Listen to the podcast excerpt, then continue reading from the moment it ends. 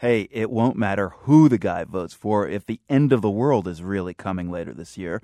Some people are convinced that's the case based on what the Mayans supposedly believed, and that's the starting point for today's GeoQuiz. We're looking for a city in Mexico where you can find two things. One is a Mayan stone calendar supposedly predicting the end of the world, the other is a swim up bar. Tourists flock to this place year round to enjoy the sun, the stunning beaches, and nearby Mayan ruins. This year, the end of days hoopla is an added attraction.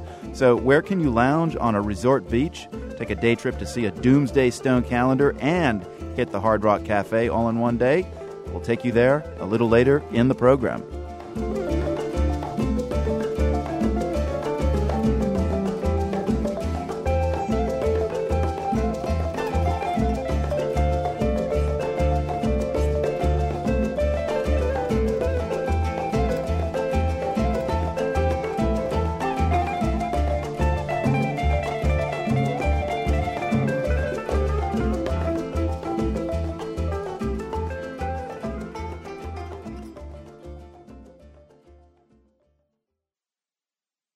I'm Marco Werman. This is The World. Our GeoQuiz asked you to name a city where you can find a Mayan stone supposedly predicting the end of the world. Oh, and with a swim up bar nearby. Yeah, I know it was a bit of a trick question. A stone calendar said to predict the end of days is in the ruined Mayan city of Coba. That's a couple of hours by car from Cancun and its swim up bars. So tell you what, we'll accept both answers, Coba and Cancun. Reporter Jake Warga traveled to the area to experience this mix of tourist decadence and doomsday scenario. I wanted to see for myself the actual stela or Mayan calendar that predicts the end of the world. It's deep in the forests of Coba, outside of Cancun. We are right here in front of the stela where they found the inscription that talk about the ending and the beginning of this era, basically. This is exactly where it was found, and this is the original stela.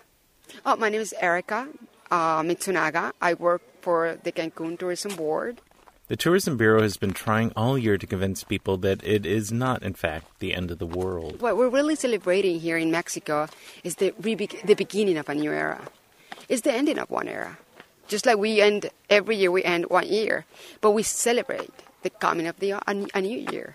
We all say in Cancun Tourism Board that there's no better place in the world to be this year than Cancun and this area. Just to be sure, I talked with an archaeologist.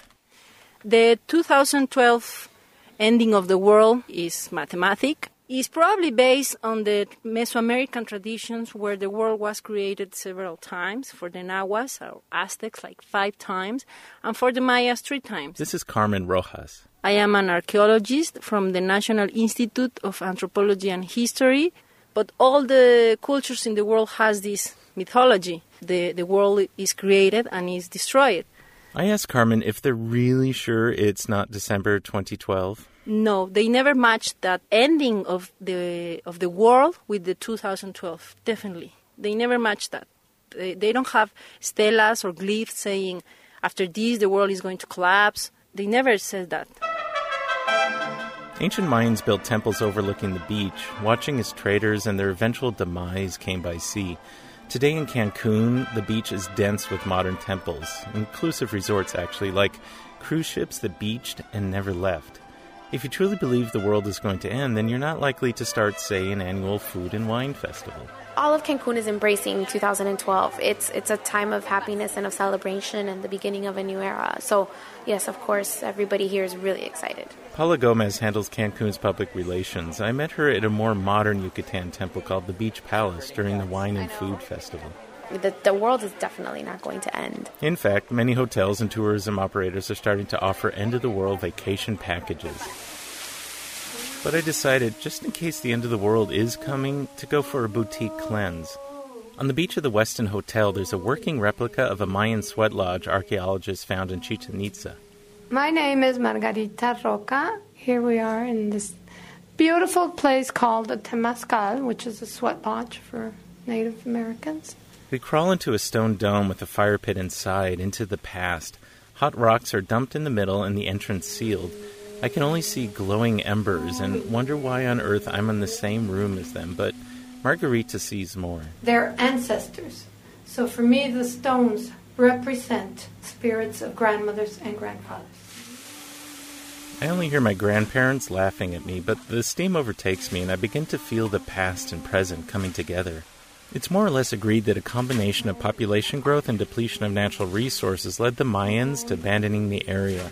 Now to the present, where Cancun recently hosted a UN climate change conference. With current global resource strains, maybe the world as we know it is ending, but so slowly it's hard to notice. Some say the Mayans didn't mean it was the end of the world, but a change in consciousness. I hope that 2012 isn't the year the world ends, but rather the year we finally acknowledge that it's at least changing. For the world, I'm Jake Warga in Cancun, Mexico. Jake sent us a great slideshow of Cancun's stunning beaches and nearby Mayan ruins. That's at theworld.org. And congratulations to our geotexting game winners today Jamie from Ann Arbor, Michigan, Trisha in Houston, Texas, and Jeff from Brighton, Utah. They came up with our preferred answer today Cancun.